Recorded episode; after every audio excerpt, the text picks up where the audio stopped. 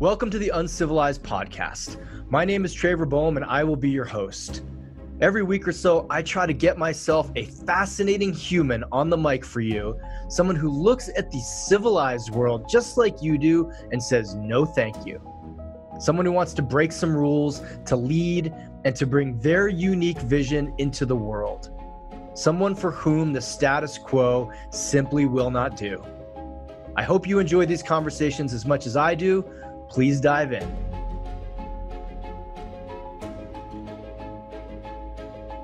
Hey, folks, welcome back to the Uncivilized Podcast. This is Trevor Boehm, your host. Today, I got a firecracker of a man coming on. This is Jay Ferruggia. If you don't know Jay, he's been a powerhouse in the fitness industry for decades.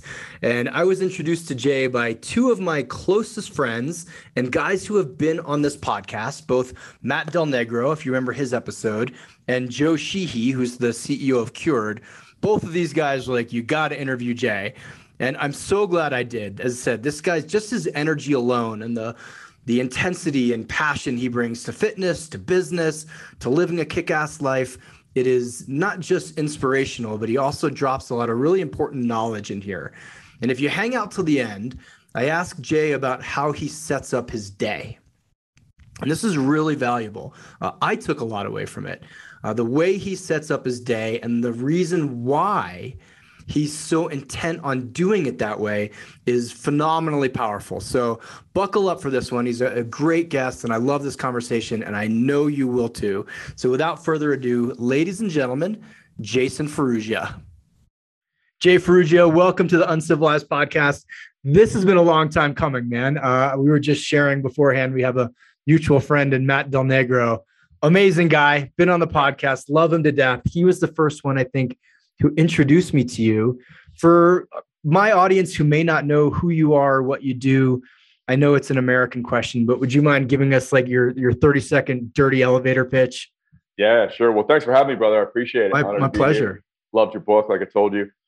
So yeah, I started when I was 19, back in 1994. Started in strength and conditioning. Just grew up a skinny, weak, insecure kid, and wanted to fix all those things. So became obsessed with training you know, grew up watching super superheroes and, and pro wrestlers on Saturday mornings, and uh, wanted to be this larger than life kind of guy. So I got into it, got obsessed with it, and I was known as one of the people who kind of helped popularize underground warehouse style gyms. You know, decades before CrossFit. Uh, all the unconventional methods, like we had sandbags, and sledgehammers, and chains and tires long before it was popular. We did all the outside strongman training. Um, so I kind of got known for that. And I was one of the first people online to have like a fitness blog. I was one of the first people online to have uh, to sell my own ebooks, my own programming. Came out with a book uh, in 2007 with Penguin on uh, strength and conditioning for for fight sports, and uh, then I wrote my uh, wrote the Hard Gainer column in Men's Fitness for about 10 years, and then became the the chief training advisor of the magazine. And then I transitioned from the gym to online stuff, and that was I was 15 years in the gym, training tons of uh, high school, college pro athletes and regular people like us and then, and then eventually what happened was I moved to LA to kind of reinvent myself. And during that time, there's a lot of things like in my head and my heart and self-limiting beliefs and mm. all these false narratives that I wanted to uh, kind of fix, you know, that I'd never addressed before. I was kind of, it sounds crazy now, like in the world we live in, but I never thought about personal development until I was 33. It was just like, mm. Hey, this is how I am. This is how my family is. We're this way forever. Don't even worry about that. Like, let's just focus on business and whatever else you can control.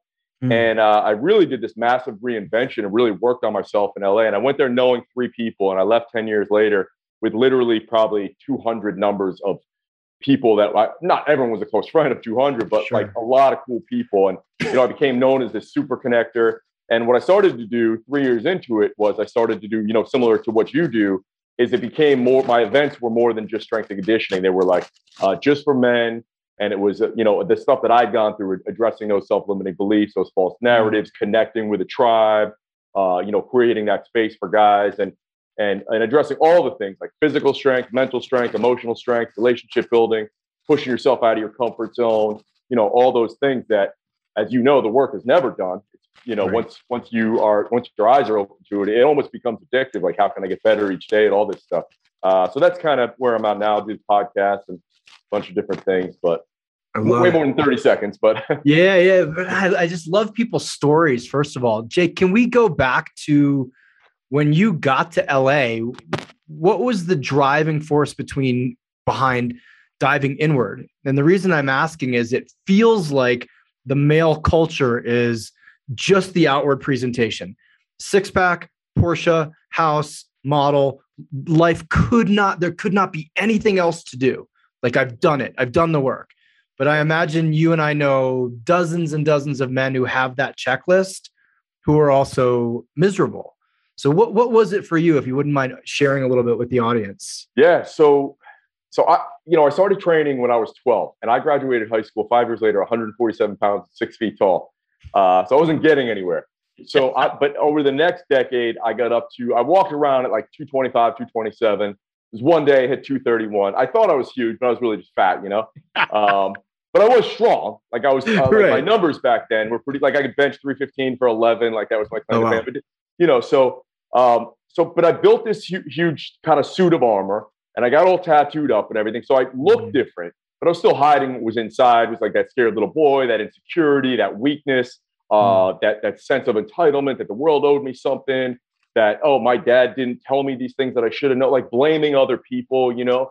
And then so, dude, at 19 I was making six figures. So all of my wow. friends, you know, they're making 30 grand, 50 grand, whatever at, out yeah. of college a few years later. So, okay, dude, Trevor, you want to go, uh, let's, let's go out to the club in the city, bottle service on me all night. If you're making 30 grand, I'll cover it. You want to go to the Hard Rock Suite in Vegas? I got it. Don't worry about it. Cause I wanted everyone to like me because mm. I was mm. so insecure that I was trying to buy friendship and buy love from everybody. And, you know, like maybe certain, uh, not maybe, but, you know, love and things that I didn't get that I wanted growing up. Right. Um, you know, stuff like uh, like um, in, in the No More Mr. Nice Guy book or things that you've written about, you know? Right. Um, so so I'm, I'm trying to buy this, buy that. And at 31, I, and, I, and I started making six figures at 19 and went upward until I was mm. 31, bankrupt, broke, zero dollars, really? blew it all from just stupid addiction, partying. So half of my family, so my mom's side of the family is Scottish. They love to drink. My dad's side of the family is Italian. They love to eat. So I could eat, drink, party, get in fights, do all the stupid shit, you know? So I call my mom at 31, tears in my eyes. And I go, Mom, can I come move in with you for six months? She's like, What? She goes, I know how much money you've been making for the last right. decade. And I go, I know, but you've also told me a million times that I'm blowing it all, and I blew mm. it all. Like, you know, like you said. And so that that was a real wake up for me, you know, like yeah, moving in there, you're eating humble pie, you're you're digging in between the seat cushions for for quarters, eating bagels and potatoes for a few months. You know, that that was that was something. So I get to that point, you know, I turn the business around, go through that worst period ever at that point. Although, you know, now uh, uh I wouldn't change a thing. Blessing in disguise. Sure. You learn so much. And then a few years later, you know, my eyes were open to, to these problems and these things. And I was like, I kind of got on this journey. I, I, you know, people often ask me, was it one thing? And I don't remember. I think it was the culmination of meeting certain people, going to certain events, reading certain books that people recommended. I remember reading How to Win Friends and Influence People, and I was like, mm-hmm. man, I don't know any of this shit. Like, I don't do any of this. I'm terrible at this, you know? Right. And so then I just realized one day I was trying, like, I was on a journey for about a year or two, and I was like, I think I got to get away. I know that environment mm-hmm. triggers behaviors, mm-hmm. and I had I this this Henry Rollins quote came up about you know moving out of your hometown and reinventing yourself. And it just stuck with me. And I kept like looking at that quote and I was like, I got to get out of here. As mm-hmm. hard as I try, I know that if I go to my mom's house, the old me is going to come out. And if I know that if mm-hmm. I drive down this same road, I'm going to have these same thoughts. So I had to move as far away as I could to the other side of the country, get out to LA, and uh, give myself a fresh start. And, mm-hmm. and you know, mm-hmm. people sometimes people are like, well, you can't run away from your problems. True, but you can give yourself a new environment, a new fresh start, and that's what I did. I yeah. 100% went all in on okay all this is left behind. You know, that's why I have a snake tattoo because the snake represents like shedding your skin and moving mm-hmm. on. You know what I mean? And that's what I was trying to do was leaving that all behind. Uh, those 36 years were behind me, and I was going to reinvent myself and every day work on these things, push myself out of my comfort zone, try to get better. And then also, I realized that I was internally focused for 36 years. Like, how can I fix this? How can I make more money? How can I get bigger and stronger? And when I got to LA, kind of had this thing about like how can I help other people? How can mm. I connect people? And that that was a game changer for me. Yeah. That's awesome, man. I really appreciate the honesty. Anytime I've worked a buddy or a client through, okay, you're going to try this thing. What's worst case scenario? Worst case scenario is 99 times out of 100. I have to move back in with my parents. Yeah. Right. So that's like no one's stoked yeah. when that happens. Yeah. How, how did you not let that be the thing that crushed you, but let it be the thing that kind of uh, ramped you into this new iteration? Do you remember any, any of the thoughts or what you were going through back then? And the reason I'm asking this is, Jay, I say this in every podcast. So many of the guys listening to you right now are in transition or they're about to be in transition or worse they're fighting the fact that they're in transition. So they're living at their mom's house but they're still like living in their heads in the glory day like or, or beating themselves up because that's where they landed. How did you not let that move crush you?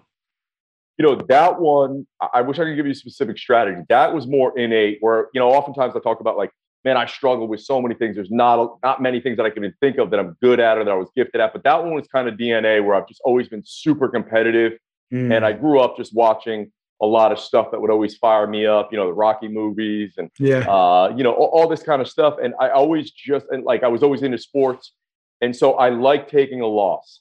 Mm. I like it. Like, cause I think you, you learn from a win, but I think you learn more from a loss. For sure. So anytime someone tells me you can't do something, you know, that kind of Bo Jackson mentality, or anytime I take a loss, like recently we, we did this thing with our business um, not too long ago, and I had a goal set and in my mind, it's a guarantee.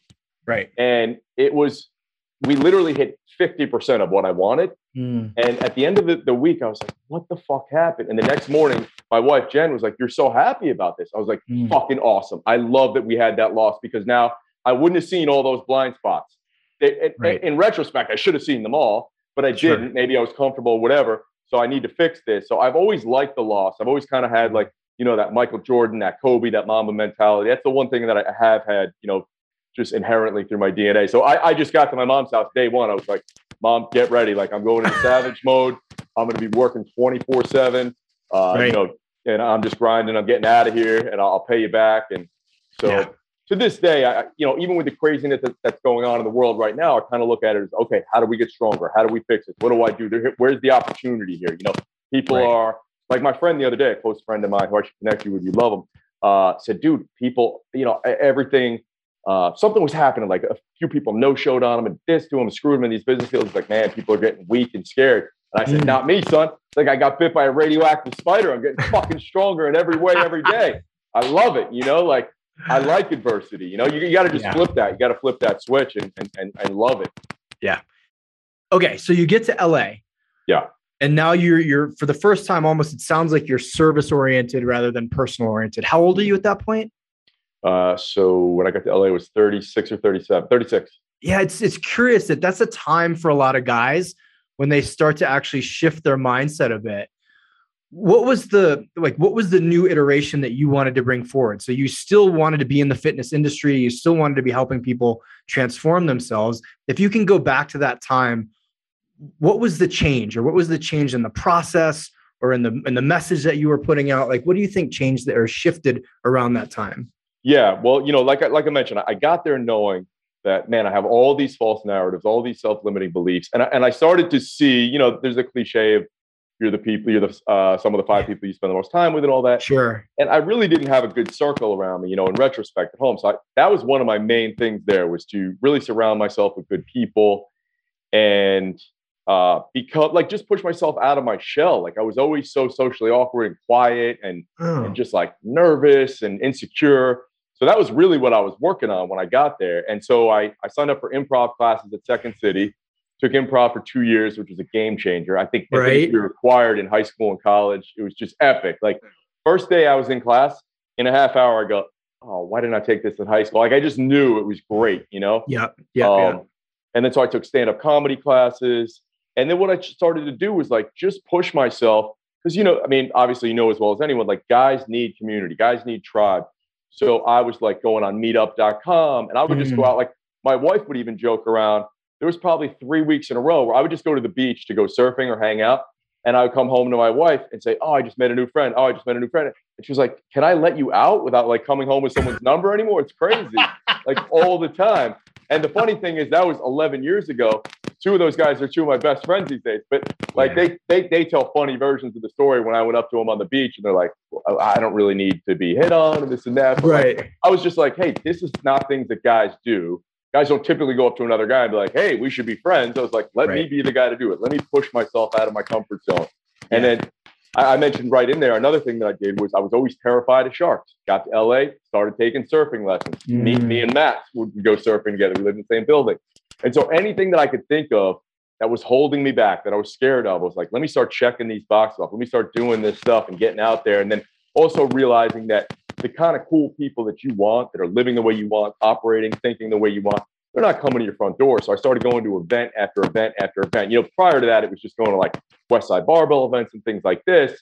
Right. That was my that was my career. You know, I went to every one of those, but now it was like, let me just go to business things and, mm. and, and meetups and, and men's events and whatever, and be the guy to leave there. You know, most people go to an event, they meet someone cool. You're like, hey, Trevor, we should we should get together. Peace. You never see him again, right? Right. But here's my card. Yeah. Exactly. I started this system of just like collecting everybody's info, contacting people. And if like you were mm-hmm. close enough, I'd be like, bro, let's have coffee Thursday at 4 mm-hmm. uh, at 12. You know, like, and dude, my schedule in LA was filled just meeting people, meeting people, meeting people.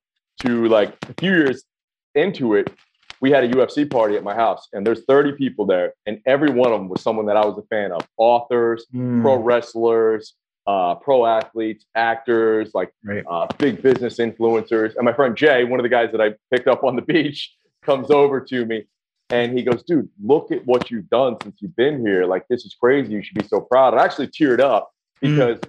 Growing up, I always want. I'm getting goosebumps now talking about. I always wanted to be the cool kid that everyone came over, but like yeah. no one was coming over my house. Like I was just a dorky mm. kid, and like I can almost cry now. Like it sounds crazy, you know what I mean? I'm 47, yeah. but like everybody that I thought was cool, like made it their uh, job to come to my house on the Super Bowl, to my house on the UFC, yeah. and like I was like, like that's what I always wanted. Like it was my fantasy as a kid. You know what I mean? It sounds stupid and silly, but hmm. it was cool. Like I pushed myself, and now like that's the thing that makes me happiest in life is like having these amazing relationships with all these cool guys and everything like that, and yeah. and always being there to help them always being there. Like it's just, I mean, you know, you know what it's like. But it's, if you haven't had that, it's crazy. You know, I've had that for 36 years. So right.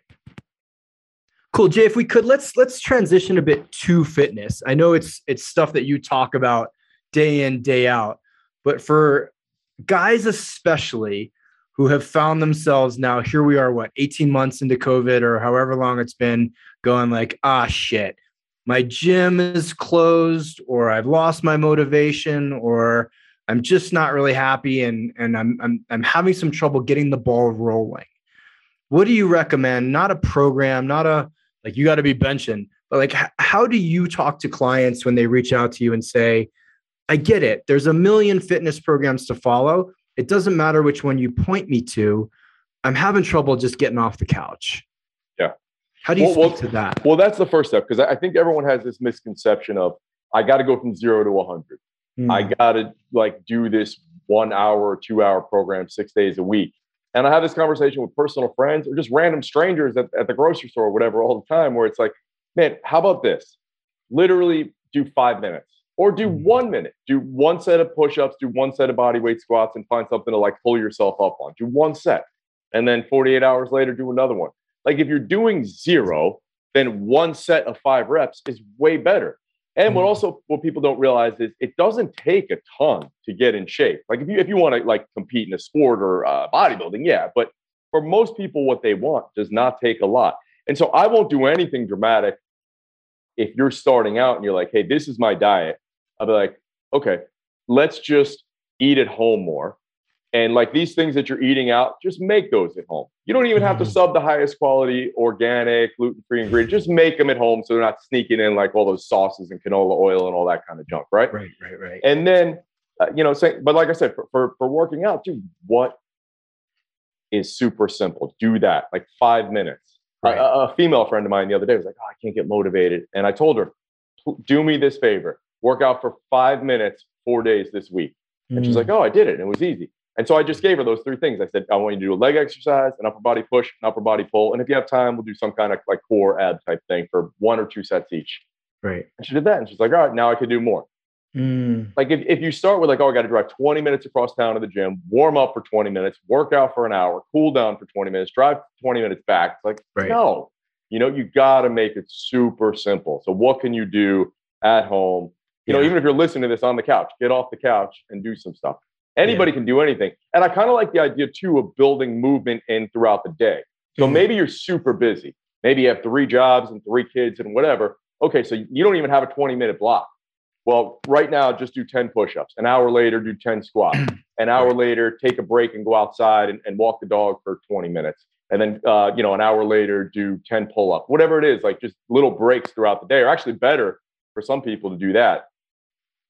Yeah, a thousand percent. I think it's, it's, people make that first step the, okay, I need a six day a week program. I need to be yeah. meditating. I need to be starting with green juice every morning. Yeah. Like, whoa, whoa, whoa, whoa, whoa. 10 push ups. Start yeah. with 10 push ups. Hey, folks, hope you're loving this conversation with Jay. I certainly did. Want to remind you that we still have a couple spots left open for the retreat coming up in Costa Rica over Christmas, or actually December 27th through January 3rd. It's me, Jeremy Goldberg, Leila Dylla, and a host of other people who are going down there to change their lives, to relax, to get on the beach, to do some surfing, and to dive into some deep transformational work with the three of us. If you're interested, check out Leila's website, L E I L A D Y L L A, leiladylla.com forward slash the dash unfolding. leiladylla.com forward slash the unfolding. And we'll see you in Costa Rica. All right, back to Jay. Yeah. Jay, you've you've been in this game for ages. Uh, how do you feel about what what in my professional opinion seems like the proliferation of a bunch of bullshit on social media that's very well marketed where it's not actual functional fitness it's not actually fitness it's just someone who's probably on some juice and looks great and is tanned and has a photoshop machine you know photoshop and is now pitching products H- how have you seen the evolution of that and what do you think the the detriment of it is hmm. so uh, I'm, I'm going to approach it two ways from a professional standpoint I don't care at all. Mm. Because I think if you are a professional and you see someone else who's in your profession succeeding and they're not qualified and they're cheating or they're doing whatever, fucking great. And you should be doing 10x what they're doing, you know? So I don't believe in any kind of jealousy or resentment. Like that should show you what's possible. If they suck, mm. then you could step up your game, you know? So that doesn't bother me at all. Now, from a consumer standpoint, I get it. It's hard. Like you don't know who to believe, you don't know who to trust. A lot of people, like you said, it's bullshit. Um, I would say that if someone doesn't have a a long track record, the, the reality is you have to train people in person a minimum of five years before you can train people online. I would mm. say maybe 10, you know, mm. no one wants to hear that, but at least five. So you have to have a track record. Like, look, does the person have a track record? You know, see what people are saying about them. Do they have legitimate testimonials? But also, do they have a kind of foundational principles? Do they have like theories and process and things that you could look back 5 10 20 years they really haven't changed mm. because nowadays if you see most most of these young people coming up it's like they change with the wind oh this study said this this study said that oh this new influencer influencer said this so i'm just going to skim their information and copy and paste what they're doing and hodgepodge it all together um, you got to have you know that consistency like if you look at my stuff you go back to my column in men's fitness and 2005 or something. I'm saying very similar stuff mm-hmm. and I'm mm-hmm. repeating it all the time, all the time. And then also anything that would apply to basics, to sports, to fitness, whatever.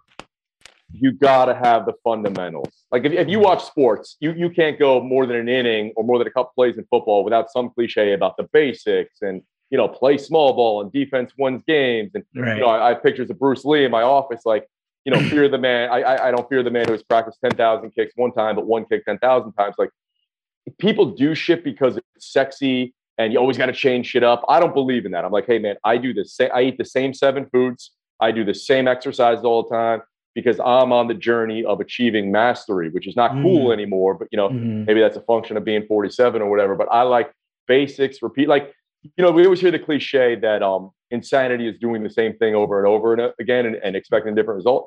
I would say that's bullshit. Kobe would say that's bullshit. Bruce Lee would say that's mm. bullshit. Every great artist would tell you that's bullshit. Every successful businessman, Warren Buffett would tell you that's bullshit. Right. Keep it simple.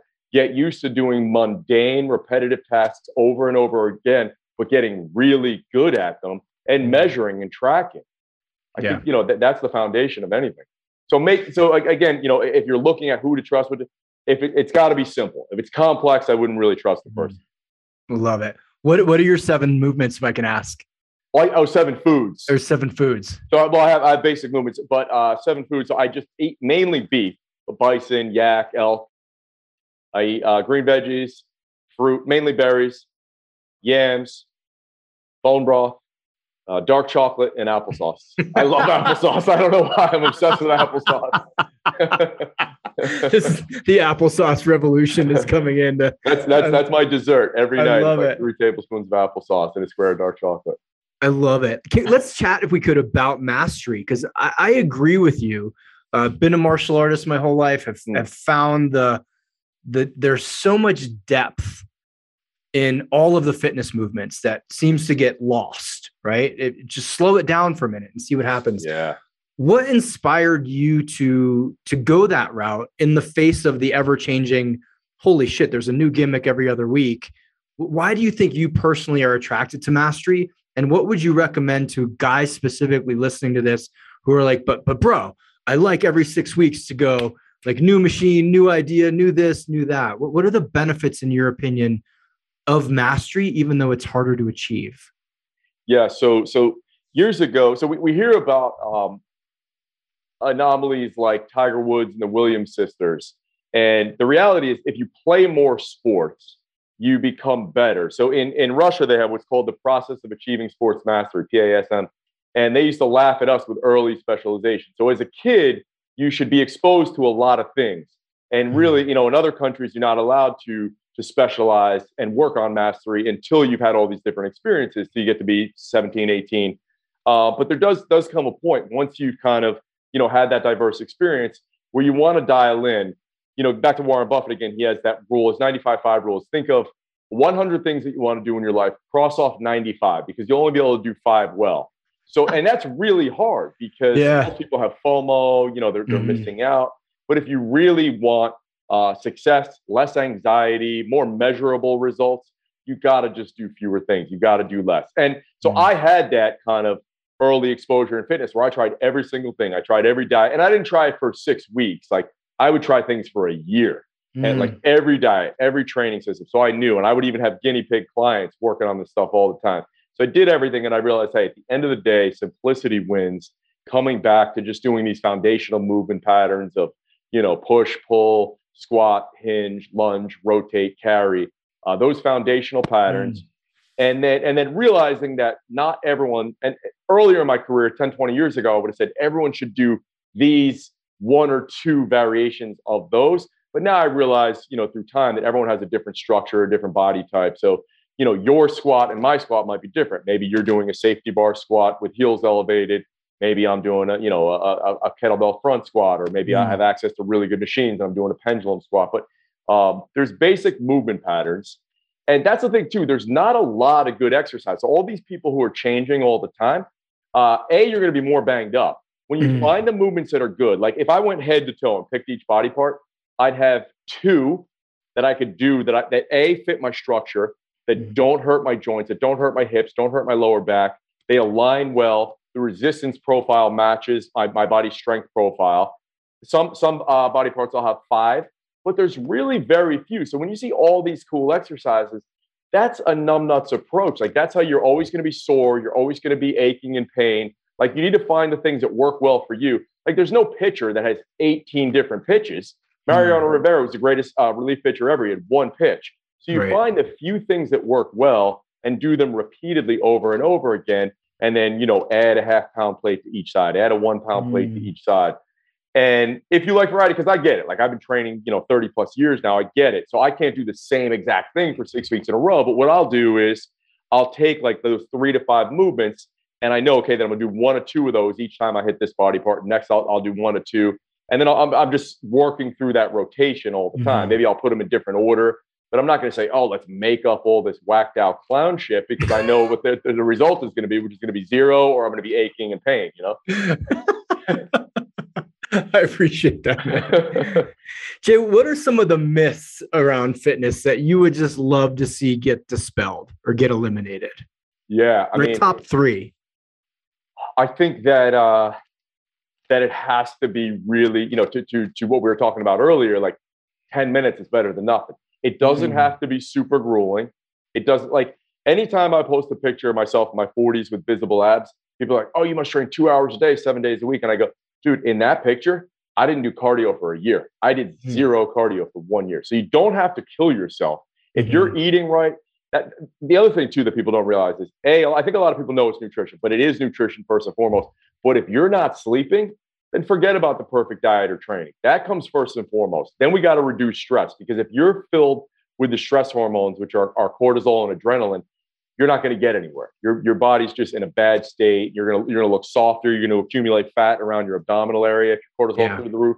So we need to address sleep. We need to address uh, stress hormones, and we need to address nutrition. And then your training really just has to support those things. Like most people are already stressed out, not sleeping enough, anxiety ridden. So do you think it's a good idea idea to go to the gym and do a thousand reps of snatches and run in circles and not take any rest periods? That's just going to send all those stress hormones higher and all those stress hormones, even though it sounds like, you know, a little extreme, but that's what leads to cancer and heart disease and all these things and chronic illness and you just getting the flu every other week. Right. Uh, so training needs to be less like a rocky training montage. And it's way simpler and easier than people think. Like a lot of times people come train with me like, oh, I want you to kill me. And I'm like, no, dude, here's what we're going to do. And it's going to be kind of simple. I'm going to make, you're yeah. going to work super hard, but you're not going to be carried out on a stretcher. So, sure. so I think it's like people just think it needs to be super hard. It needs to take a long time. Uh, right. You need, you know, access to tons of fancy stuff. You really don't. It, it could be really simple. And I'll rest two, three minutes between sets. Like I'm not mm. rushing around. I think people just make everything too hard. But that, that's life in general. Like, like from the day we're born, we think life is supposed to be hard. Everything's supposed to be hard. Business is supposed to be hard. Like right. you wear it as a badge of honor. If everything's not hard, if you're not working 19 hours a day, you're a slacker. You know, if you're not training mm. to you uh, laying in a pool of piss and blood, you're a slacker. You know, it's like and and I will be I'm guilty of coming up through CrossFit and running a CrossFit gym for a number of years and then realizing like wow a lot of people's adrenals are kind of fucked up. yeah. Whoopsie, yeah. my adrenals are kind of fucked up. Yeah. Uh, this isn't the way we really want to go. Totally. And and realizing there's a much more holistic way to approach everything, but it, it feels like the pendulum is kind of swinging back that way of you know God bless Gary Vee and most people aren't doing 18 20 hour days and god bless jocko but most people can't get up at 3 30 in the morning and have a productive day so do you feel like like a holistic i don't even know what the, the paradigm is is emerging or are we still you know the extreme sell right it's sure, it's yeah. I, I puke twice during my workout like awesome tell me what you did Is is it's far more sellable it seems than know, I just had a great day. I lifted some weights. I feel strong. My joints don't hurt. I think I can work for the rest of the day. I can play with my kids. Do you feel like that? That's coming back around, or are we still battling the? I, yeah, you know, it, it, it, it's hard to say because I think people need to kind of determine like, what do you want out of life? What kind of life do you really want for yourself? Mm-hmm. Like, you know, on one hand, I don't like to glorify the hustle and whatnot because, like I said earlier, like I'm an, I'm a Northeast guy. It's in my DNA, so I could totally relate relate to Gary, Gary Vee. Like I got relentless tattooed on here because I do like going hard. I like working hard. I like training hard, but I also like like one of the biggest compliments my friends give me. A lot of my friends who make seven, eight figures and are super successful, are like, man, you have more fun than anybody I know, and, and you mm-hmm. laugh more than anybody I know, and you have a better social circle and a better social life than anybody I know. So mm-hmm. I like to go super hard, but not to the point where everything else suffers, right? Like I try, even though balance is a myth, I try to, you know, keep it balanced, like keep my sure. diet in check, uh, but keep, I like to train hard, but some, some, some of my friends who are seven to 10 years younger than me and are genetic freaks, like they just know I'm not trying to compete with them anymore. Because right. if we're away, let's say we go on vacation, we go to the gym before we do our day of hiking and, you know, whatever fun we're going to have, I'll be crushed like my friend Luca, like everyone in his family is a professional athlete. He's seven years younger than me. He's a genetic freak. So he'll go to the gym and he'll train for 90 minutes. And at 45, I'm like, I'm out, bro. I'm going to shower. I'll see you at the pool or we'll, we'll meet up on the hike or something. Because right. I'll be crushed. The next day I'll wake up like I got the flu. So I don't have that anymore, you know? Right. Like you got to try to, I think, check yourself and, and know what your limits are. But like anything, you don't really know your limits until you push them, until you get to that edge, right? Um, but you know, to your original question, I think there's more and more people kind of putting out that information mm. that you don't have to burn yourself out. You don't have to burn the candles. Like I forget what uh, what business, some business magazine, their website had a really good article on how sleep is now the uh, mm-hmm. the new mm-hmm. badge of uh, honor instead of just yeah. grinding all the time. You know, uh, and I think a lot of people are putting out smarter training information where they realize that look, uh, I mean, well, I'm not going to get too crazy into like the studies and scientific stuff, but there's there's definitely a lot of people putting out information that like, hey man, just some basic strength training is good and it gets you where you need to be. You don't need to be yeah. doing all this crazy stuff, you know. Yeah, I appreciate that. I had uh if you know Dr. Kirk Parsley on. Oh yeah. Well, he's yeah. right, amazing, yeah. amazing dude. And he just dropped like 90 straight minutes of of sleep data and knowledge. I think I said two words in that interview, which are like, uh-huh, and thank you. Uh, and it awesome. feels like you know the, the data was there. If you're not sleeping, you're you're operating at 25% or 50%. And I don't care how cool you think that is, that's just dumb. Uh, amazing dude. So I, I, appreciate you mentioning that first when I said, like, what are the myths? And you're like, well, sleep. We actually yeah. do need sleep in a country that I had a buddy tell me that there had been something like 7 billion Red Bulls sold since Whoa. the start of the company. And I was like, that, the poor adrenals of yeah. this planet. Uh, I hope that shifts. Jay, if we could shift directions a little bit, I would love to pick your brain on, and I know I actually hate that sentence, but said it. How have you incorporated your fitness mindset into your business? And what are some of the that not ta- let's just call it the tactics per se that have let you had a sustainable business and not have the sort of entrepreneur spasm and then crash and then respa. And I know obviously in the beginning there were some starts and fits, but how do you approach business as a fitness guy? You know, I, I kind of say the same things over and over again, but it, those are the principles I believe. You know, it's keep things simple. Look at what are all the things we could do. You know, anyone who owns their own small business or is an entrepreneur or whatever knows that when you wake up in the morning, man, there's a million options, right? So we got to figure out what are the simple things, what are the things that we could do repeatedly over and over again, and also not get into the comparison. Like that's when things can really go right. For me personally, and a lot of people that I've worked with is they say, "Oh, well, this guy's doing this, I could do that," and I've done it plenty of times. Like, oh, mm-hmm. "Oh, my buddy's doing this, I think I could do pretty good at that too. Oh, I could do a great job at this too." So you get distracted. Like if you have that shiny object syndrome, you really got to have a mission. You got to be focused and you got to stick with things. Just like with training right? You got to stick with something. Like if you shift gears in your in your business or you try to do something new you can't say in six weeks that it didn't work. You got to give it six months or a year of really grinding you know? Uh, which I, I just don't think you know across the board people don't have patience really anymore uh, to hmm. stick with things. So I, I think those are important things. And then mistakes that i made early on which i think any small business owner takes is makes is I was the guy answering the phone. I was the guy cleaning the toilets. I was the guy writing the ads and you know training people. Um, so I, I, would say you know for anyone listening, get over like read read read the e myth and like make yeah. stop making those mistakes as soon as you can. Like the sooner you could outsource, automate, delegate stuff, definitely yeah. do that because those are huge mistakes now I feel like I'm off on a tangent, not answering your original. It's okay. It's, okay. It's, it's all it's it's all brilliant information. I think God, that book should be given to everybody who starts a business. Huh? Yeah. Of how yeah. much of your time are you spending not doing the thing you actually started the business to do? Yeah, uh, yeah. So I, think, I, I think we all need to just check ourselves and be like, okay, hmm. am I doing? You know, am I outsourcing this eighty percent and focusing on the twenty percent that only I can do? Like, only you can write the book. Only you could be behind the microphone. And I'm guilty of doing that too. Because and sometimes it's just laziness. You're like, shit. By the time I find someone to do it, teach them how to do it, I could have gotten it done. But then you're in that purgatory forever. You know. right. So if you guys listen to this, outsource. Yeah. Outsource everything that's not your genius. Uh, I appreciate that. Jake, can you you've mentioned Bruce Lee, you've mentioned Michael Jordan, you mentioned Kobe. Who were some of the other like when you were early in this game? Who were the mentors? Who were the guys you were you were you were not not heroes isn't the right word, but like who were you looking up to, and what were the qualities about them that really attracted you to them? So as a kid, you know, at, at first obviously I was into cartoons and stuff, but then when I got into my teens, my walls, you know, had had uh, Bob Marley and Dr. King and Malcolm X mm. and uh, Bruce Lee and Jackie Robinson, which was all due to my mom. Like my mom marched with Dr. King, was, you know, uh, and you know, all this stuff in the 60s and everything, like a hippie and all that kind of stuff. And so I grew up as a kid, like looking up to these people on my walls and was always a huge fan of like all that kind of stuff. And then in terms of business and fitness, Dave Tate uh, became a really close friend of mine. Like Dave stayed at my house multiple times.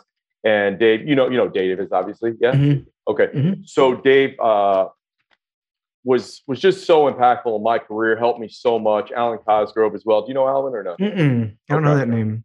Um, so both of those guys, really close friends, huge, huge uh, mentors to me, helped me out during my hardest times. I'm trying to think who else early on. Those two guys really stand out. That that was a few years into it, but no one was was there for me more and gave me better advice. And you know, yeah, those two guys stand out the most, really. Jay, it sounds like you know you've got the, the list of people on your posters are are revolutionaries of sorts. Yeah. Do you feel that kind of energy in you, or do you feel that attraction to that? Yes, yes, and yes. Okay. Yeah, yeah. It's funny because for 36 years or for 33 years, whatever it was, I didn't really believe in myself at all. But now I mm-hmm. wake up every morning and I'm just running through walls and I'm like, what can I do? Who could I help? You know, um, like you ever see that uh, that video of Puffy where he gets the, the MTV deal and he freaks out and says yeah. I'm savage and all that. That's how I wake up every morning. Just like, give me something you can't do. I can do it. And it's mm. crazy because I had zero belief in myself for all those years, but I've just done the work, you know, and like now I just right. have that belief in myself. So, you know, to your question, do you feel like a revolutionary or something? Yeah, like the world's going to shit right now. So, yeah, anyone around that needs a leader, I'll be the leader. Like if the mm. zombie apocalypse comes, I'll lead. Like I'll be the guy to take charge. Mm. And I'm mm. not like I don't have like a military background or anything, but I sure. just know human nature is if there's 10 average people sitting around, nobody's going to do it. So I'll do it. Like that was like when I took improv, I was like, the two years I'm here, I'll volunteer. I'll always put my hand up to be the first person up there, you know, like just yeah. stepping up. Like when you push yourself, when you condition yourself to do that on a regular basis, uh, I think life gets easier and then you just get used to it. And like you said, I now my confidence is through the roof 24 7. Like yeah. my confidence is through the roof. I can't believe it. Jay, what did you take specifically from improv? I've done it and and agree with you. It should be like, oh, are you single? Go to fucking improv. Yeah. Not because you're gonna meet women, but because you're gonna realize how you can how unskilled the general population is at navigating the unknown. Yeah. And how improv sets you up for that. What was it about improv that that you took away or one of the more valuable lessons from it? Well, so we, we have all kinds of stand up, uh, I'm sorry, uh, public speaking classes, and you have stand up yeah. classes. You have all these things that teacher had to, had to talk, had to talk on a microphone, had to type, whatever, but no listening classes. Mm. And listening is an hmm. essential skill. It's like a superpower. Like if you're a good listener, you could meet someone at a party and just be a really good listener and put the focus on them and ask them the right questions. And you might talk to that person for two hours. And like you said, you might say five words, like you said to Kirk, but that person will say to a mutual friend, man, I talked to Trevor for two hours. He's it was amazing. He's amazing. You'd be like, dude, I barely said anything. I just had like three questions, you know? But that's the reality because people yeah. like to talk about themselves in conversation. People speak about themselves 60% of the time. Mm. And if you can get that person to do that and to make that person feel fascinating, captivating, and intelligent, and you resist the urge. Now, this one's really hard, but if you could resist the urge to say all the cool things you're doing and add yeah. something and be like, hey, well, I did this or I do that, or try to mm. one up them. Like that person will think you're the coolest person ever and they'll want to do anything for you. So it teaches you listening skills. It pushes you, like everyone's number one public fear. I mean, ever, everyone's number one fear is public speaking. Right. public speaking, but also you're making fast decisions. So mm. if, you, if you ever talk to someone who's uh, someone who's in Hollywood, they'll always say, "Oh, I made a choice." And I used to the first couple years I lived in LA, I was like, "What do you mean you made a choice?" Like you have to make a choice, like what your character is going to do. Is your yeah. character going to have an accent? Is he going to talk really loud? Is he going to like be kind of creepy and awkward, whatever? So you have to make a choice immediately. So if you and I are on stage and, and the audience says we're working at Baskin Robbins, um, you say something to me, and well, first of all, I have to say yes and. So it teaches right. you yes and, which is huge. Just the biggest. Yeah. That's the biggest thing. Yeah. Most people say no to everything. And you could right. even go back to March of 2020. And if everyone knew how to say yes and, we'd mm-hmm. be in a mm. different place right now because mm-hmm. everyone wants to say, no, I disagree. No, I disagree. No, I disagree. That's an essential life skill, but that's an essential business skill too. Like, so let's say you hire someone, they're on your team and they're doing great. And they walk in, they say, Trevor, I think we should um, change the book cover to royal blue. And, yeah. and, you might think that's the worst idea, but instead of saying, no, Jack, that's a horrible idea, you go, okay, Jack, I totally hear what you're saying. Yeah. So, okay, blue and this and that. Yeah. Okay, cool. Yeah. And, and you think that's good. Yeah, blue's the color of mask. Like when you're a baby, you know, you wear blue versus pink and stuff like that. You know, you work through it. And then eventually, maybe at the end of the conversation or two days later, be like, Jack, I appreciate it, but I still think we're going to go with black. But if you just said, no, that sucks, like you kill, you kill all relationships. Right. So again, if you and I just met at a party and I go, Pearl Jam is my favorite rock band, and you go, oh, you can't understand what Eddie Vedder's saying, then you and I are going to have this wall up, right? You know what I mean? right, but if, if you're like, if you just think of like, well, I don't know anything about Pearl Jam, but I remember one song, I know Jeremy. So you say that and we start talking about Jeremy, great. You know, like, so it teaches you those essential life skills that you're never taught. Um, and again, to go back to, you know, making a choice, making a decision, if you want to be a leader, like I said, like if the apocalypse hits, I'm going to raise my hand and go, I'm going to lead us, guys. I don't know what the mm. fuck we're doing, but mm. I'm going to make the choice to do that. It teaches you that too. So I think there's so many essential life skills that I wish it was required throughout high school and college. Yeah. I, I had to do it for some pub, uh, for a, a speech training. And I remember the first time my teacher had us do it, I was like, what the fuck is this? Like, I do not want to do this. First yeah. of all, I'm terrified of being embarrassed. Yeah. I know I'm going to fuck up. Like, it's part and parcel. You're going to fuck up. Yeah. And third, like, I don't want to be put in these uncomfortable situations. Right. And now, thank God they had us do it. I, I think it's immensely, immensely valuable. So and great. the yes and, holy shit. Do you catch people now saying, but? Like, I'll listen to someone and they'll go, yeah, but. Yeah. Like you just negated every, or like hear all these exactly. great things. Yeah, I loved having you on. The interview was amazing, but like everything I just yeah. was just totally. now negated. Yeah. Uh, you know what's cool quick, too is I do um, like when I work with teams, like when I work with the Dodgers or whatever, I'll get a hundred something guys doing yeah. improv and getting out of their comfort zones, and they love it. They have the best time. It's cool because aside from the, the skills that I just mentioned, it also just you know you have fun, you laugh, right. and laughter is the fundamental universal sign of connection and safety. So anytime I'm mm. doing an mm. event, like if you bring a, a, group of strangers together, a group of men, let's say you get 15 yeah. men that don't know each other, you got to break the ice. Like if we just go super hard, everyone's gonna be like, "What the fuck?" Like, right. but if you break the ice and people are laughing, then everyone feels kind of safe. They feel more connected. Like Eddie Murphy said, once you get someone to laugh really hard, you got them forever. Mm-hmm. And you know, mm. there's a million quotes about like jokes and laughter and how it does connect people. So sure. anytime I'm doing something, I bring that. Like I make sure we're having fun, we're laughing before we get to the serious stuff. And sometimes just breaking it up for a change of state. Like I've had events where guys, like guys have been Marines and be like, yo, I never told anyone this in 38 years, but here's what happened when I was six. And we're mm. like, holy shit. And then we take a break and we come back, we're like, hey, let's do some improv stuff and like like right. a little bit, you know, because you can't just do that kind of stuff for 12 hours straight. You're just elbowing you know? people in the face yeah. for 12 yeah. hours emotionally. Yeah. yeah. Oh, I love it. Jay, what do you have coming up? What's inspiring you? What, what do you got that's sort of like keep driving you forward right now? Anything on the horizon? So, so nothing big, just really the commitment to what I've been doing, just doing mm. it better, right? So it's like, okay, there's been, uh, you know, back to the 80 20 and the simplicity. I think that's why I love to reread, uh, you know, Bruce Lee stuff or mm. uh, uh, the 80 20 principle or essentialism or the one thing is because we all kind of are distracted. There's too many options, there's too many opinions. So I reread those books all the time, at least quarterly, to check myself. And just recently, I was like, oh, I started getting distracted, started doing a few too many things. Mm-hmm. Let's dial it back. Let's say no to a few more things, and let's double down on let's how can we make the podcast better? How mm. can we make our coaching program better? How can we make our live events better? And I love being on stage and speaking. So how could I get better at that? Mm. Uh, those are really the things. Like nothing new and you know crazy that I haven't been doing for years now. Pretty much the same stuff, just like trying to get better at it and and reduce the amount of things that I'm getting distracted with. And we do have another event coming up uh, in December, so I'm excited about that. And then awesome, there, yeah. One last question for you, and I, I know it gets asked a lot, but my uh, audience always seems to be curious about it. Would you mind sharing just a little bit of like a typical day in your life, if you have one, or a part of your routine that you have found to be valuable just for you? And guys can either take it or leave it.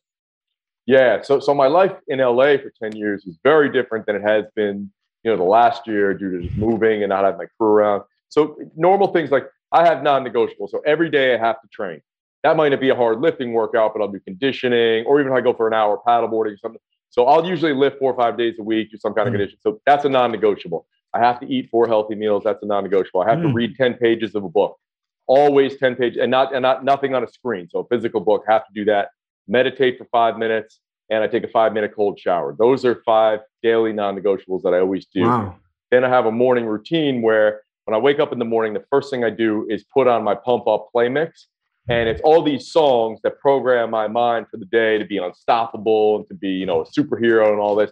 So I'm playing that while I'm brushing my teeth, while I'm making coffee. And then I'll read a passage from either the Tao Te Ching mm. or uh, Epictetus. I'll read one passage of that. Mm. I'll just, I used to have a longer morning routine, but it started like, you know, not, it wasn't great. I was just like kind of having a negative impact. It was too long and drawn out. so I just do, over, yeah. yeah. So I do those things, and then I'll just quickly write in a journal, and then I do my most important task. So for whatever that is for business. Now during that time, I'm not reactive. I think if you start the day reactive, the whole day is shot. So I want to be proactive, mm. meaning I have all blockers on. My phone's off.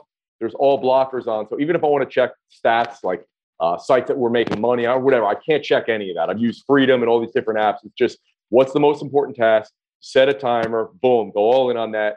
Then I get outside. So I'll just do that for an hour and then I'll be outside shortly after the sun comes up because I like getting sunlight uh, on no shirt, no sunglasses, sunlight on my skin and my eyes. Uh, and that's really like my, my morning routine right there in a nutshell. And then later in the day, I'll be reactive and do stuff and I need to reply to, check social media, email. Uh, but I don't do anything before 10. So no matter what happens, even if Michael Jordan and The Rock said we both want to come on the podcast that day. It's not before 10 because, like the cliche goes, like, you know, they always, hear, they always talk about like uh, the airplane's going down first. You have to put your mask on first. Like, sure. I've just found out if I don't do those things that I mentioned to you, if I don't take care of myself, if mm. I don't mm. keep those promises I made to myself, at the end of the day, I'll be bummed out. Even if The Rock and MJ came on the podcast that day, but I had to do it at nine and I get all my shit in. I'll yeah. be bummed. Like I know I'll have stress and anxiety. It sounds crazy, but I'm like, fuck, wow. I didn't do what I promised myself. So I don't do anything before 10 because I give myself that six to 10 block. Everything's done and then it's good. And then for, for, for three years straight, we didn't do a Zoom podcast. They were all in person in LA. So if you came to do the podcast, everything's done. So if you come over at 12, we might hang out till six. We might hang out like, you know, you know anything about pro wrestling? You know Sheamus by any chance? No. Okay, so Sheamus is a multiple time world champion. He's, he's a big Irish guy. He's a good friend of mine now. So he came over at 12. At 12 o'clock that night, we were still hanging out. We were drinking beer at an Irish bar across the street. And now he's a good friend because I knew that this is going to be a vehicle to build great relationships and hang out. So yeah. I don't want to have that stress and anxiety of like, oh, Trevor, uh, uh you got to get running here. I got to do something else. It's like, dude, you want to go to the beach? You want to go train? You want to go eat? You want to go hang out? Like, I want to build this relationship and then also wow. want to know how can I help you? Who can I mm. introduce you to? How can I connect you? What do you need? You know, and so you know th- those are some some of the founding principles that you know my, my day is kind of based around. I love it. I, I, this may sound like a simplistic follow up question, but I'd love to kind of dial in. How did you get to the point where that those four hours were sacred, and it wasn't the like, well, it's MJ, well, it's The Rock, well, I really wanted to because because I've heard this before and, and have my own routine and no guys were like, I did it for six weeks, it fucking changed everything, and then I I backslid a little bit. Yeah. What if you could just leave us with this last bit of of insight of what has kept that so boundaried for you? Well, I think this is a good uh, time for a callback. You know what a callback is in comedic terms? Mm-mm. It's when oh, you go yeah, back yeah, to yeah, yeah, yeah, yeah, yeah, yeah, yeah. So a callback from earlier, although it's not comedic, is uh, when I talked about taking a loss. So mm. I broke that uh, kind of contract with myself enough times, and I took a loss every time. It wasn't worth it. It was like right. I got to the end of the day, and I was like, "Fuck, man! I didn't read ten pages today, or. I didn't get my workout in today, or whatever it was," and I was like bummed out about it. Mm. Every time I was bummed out about it. No matter what what happened, no matter how great it was, I was always bummed out. Like I just like to hold myself to a higher standard. Yeah. And I like to keep those promises to myself. So every time I took a loss, I don't like taking a loss. I like to win. I like to stack wins. So that's mm. really what it took, you know. So I get it. Like everybody falls off. I mean, we're all humans. We all fall off our diet, we fall off training, we fall off routine, whatever. But look at it like that. Like, what is the result? Like you feel bummed out. You're not happy about it. So yeah. you got to just stack those wins. And then that just bleeds into everything else you do. Now you have more confidence. Now, if I do those things, I'm a better guest on this podcast, or I'm a better host mm. if you're on mine. I'm a better mm. friend to you. I'm a better husband to my to my wife. I'm better mm. the person I meet at the grocery store or on the street because I'm not so anxious and stressed out. I'm just like, hey man, how you doing? What's going on? Like I'm better in every single way. So I need to think. So it's not just selfishly too. Like part of it's selfish, sure, of course, but it's also like for everyone else around me, I need to be taking care of myself so I can be my best for them. Mm. I love it. It's it's super powerful and a, a, super great way to end. So I appreciate you sharing that. I think that's the nugget that I know a number of guys are going to take. Jay, if, if guys want more information on you or your training or want to work with you, where do they go? Where can they find your information? Where can they find your podcast? Where can they find your books? Where, where are you spending time these days? Yeah, uh, j.fit is my main site. Um, active on Instagram, uh, most active on Instagram, which is at Jay Ferruggia. Although I got my first warning this morning with all the censorship going on, so who knows how long that'll last. Oh, just because I told people to uh, eat healthy and train hard and take resp- take personal responsibility. But you can't wow, say that. How dare you? Yeah. Wow. yeah. Wow. That sounds pretty toxic. yeah. Uh, podcast is Renegade Radio. Um, that's it. Beautiful, brother. I appreciate you. I appreciate you coming on. This has been amazing. I look forward to chatting with you again in a, in a week or so as well. Cheers, oh, yeah. brother. Thanks so much, brother. This is Trevor Boehm signing off on another episode of the Uncivilized Podcast. If you enjoyed this, please give us a share, give us a five star rating on iTunes. And if you're interested in getting a hold of my book, Man Uncivilized, whether you're a man or a woman, please go to www.manuncivilized.com forward slash the book and get reading.